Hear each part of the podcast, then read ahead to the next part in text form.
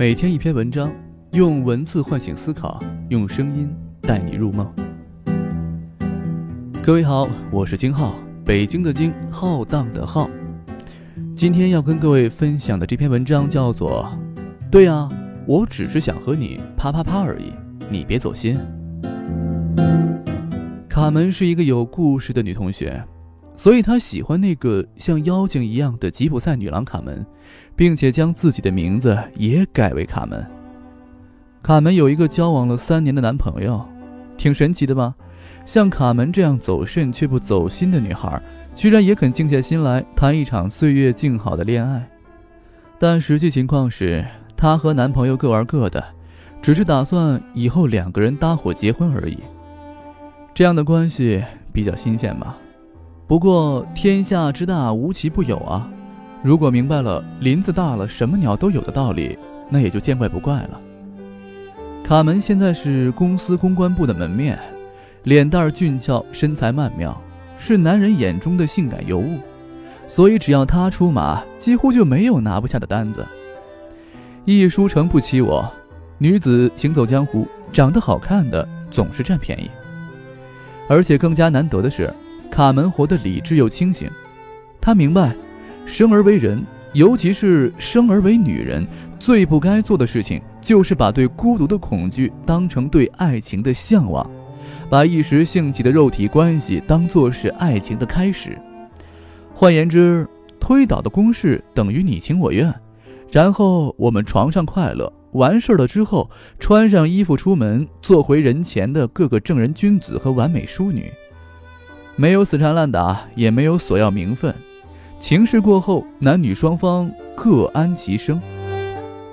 大概是因为他这种好聚好散的性格，让睡过他的男人，或者说他睡过的男人，在十岁之位对他念念不忘的同时，也愿意换种不同情欲色彩的眼光来欣赏他，然后彼此身心愉悦，事业和风月场都是春风得意的。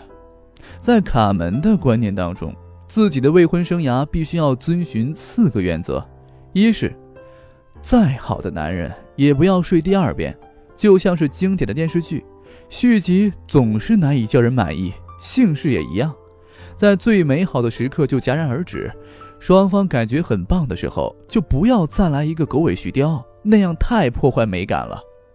二，不睡处男，原因很简单啊。技术含量低就不说了，自己没有教育的义务，而且通常还容易引来各种的纠缠。第三嘛，就是不跟丑男睡，什么秃顶、啤酒肚啊，通通都靠边去吧。此处应该有迷之微笑才对吧？第四，就是不和不带套的男人睡。人家都说小心驶得万年船。但是这个事儿呢，不怕一万就怕万一啊！偶尔阴沟里翻船的时候，也是比较纠结和尴尬的。卡门因为一个饭局认识了一个刚刚毕业两年的年轻男人阿康。阿康在广告公司做策划，也许是因为他周身的文艺气质太出众了吧，也也许呢是因为饭局上他的白衬衫特别合身，也也许是因为他笑起来特别迷人。总之啊。卡门在见到他第一眼的时候，就想和他做一些不可描述的事情。嗯，用含蓄委婉的话来说，就是卡门对他是一见钟情。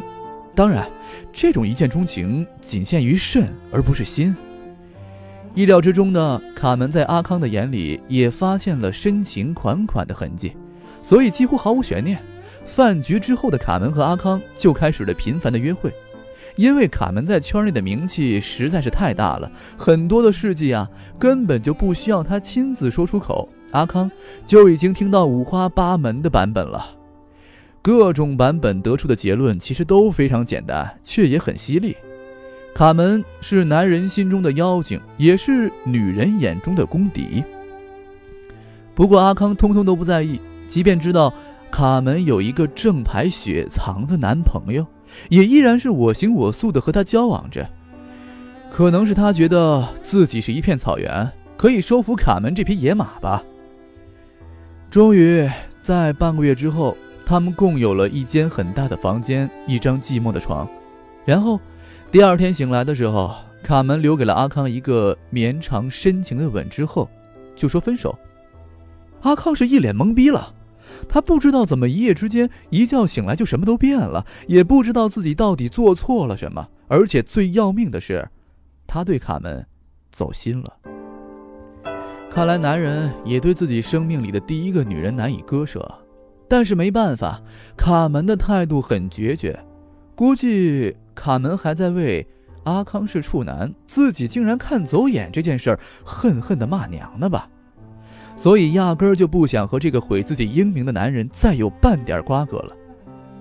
但是阿康却是颇有耐心，以为烈女怕狼缠，只要本着想当年金戈铁马，看今朝死缠烂打的精神，就一定能够攻克卡门，却没有想到人家是高挂免战牌啊，根本就不会理会他。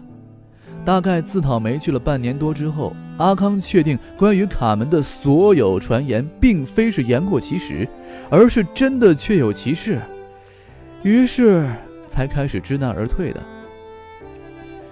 因为听惯了女孩控诉渣男的故事，所以听到卡门一本正经的在吐槽男生太认真给自己带来诸多困扰的时候，我是有点难以置信的。可是我转念一想，就觉得自己好像是在某一瞬间也犯了直男癌。哦，凭什么只允许男人随便玩玩就好，而不能对女孩子游戏人间的态度也稍微宽容一点呢？难道男人随处播种就是风流，而女孩子随心所欲就是放荡自作贱？我甚至不得不承认，卡门说的很有道理。杜拉斯也曾经说过，爱情并不存在。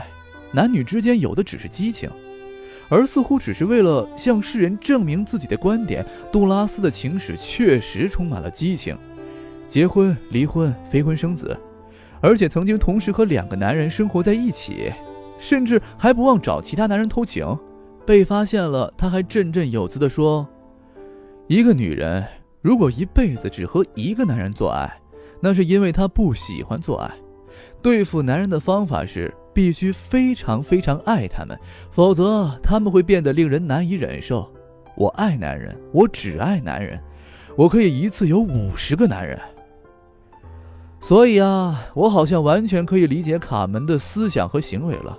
用他的话来说，就是在结婚之前追求的是爱情最初的快乐。对，只有纯粹的性，再无其他附加的东西了。这当然没有什么不好的。毕竟这是她的人生啊，而且男朋友又不介意，吃瓜群众们也没有必要站在道德制高点上前赴后继的乱喷了。说实话，我其实很欣赏她这种拎得清的潇洒生活态度，可却过不来她这种不顾不管的放纵人生，就像是人类羡慕鸟儿有一双能飞翔的翅膀，却不愿意拿出自己丈量地面的双腿去换一样。有些东西啊。见识过就好，不必非得拥有。这是我跟大家分享的第一篇文章。如果各位还喜欢，如果各位还想让我每天继续来分享文章的话，请你们高抬贵手，点一点，把这篇文章分享到你们的朋友圈、新浪微博或者是 QQ 空间。感谢各位了。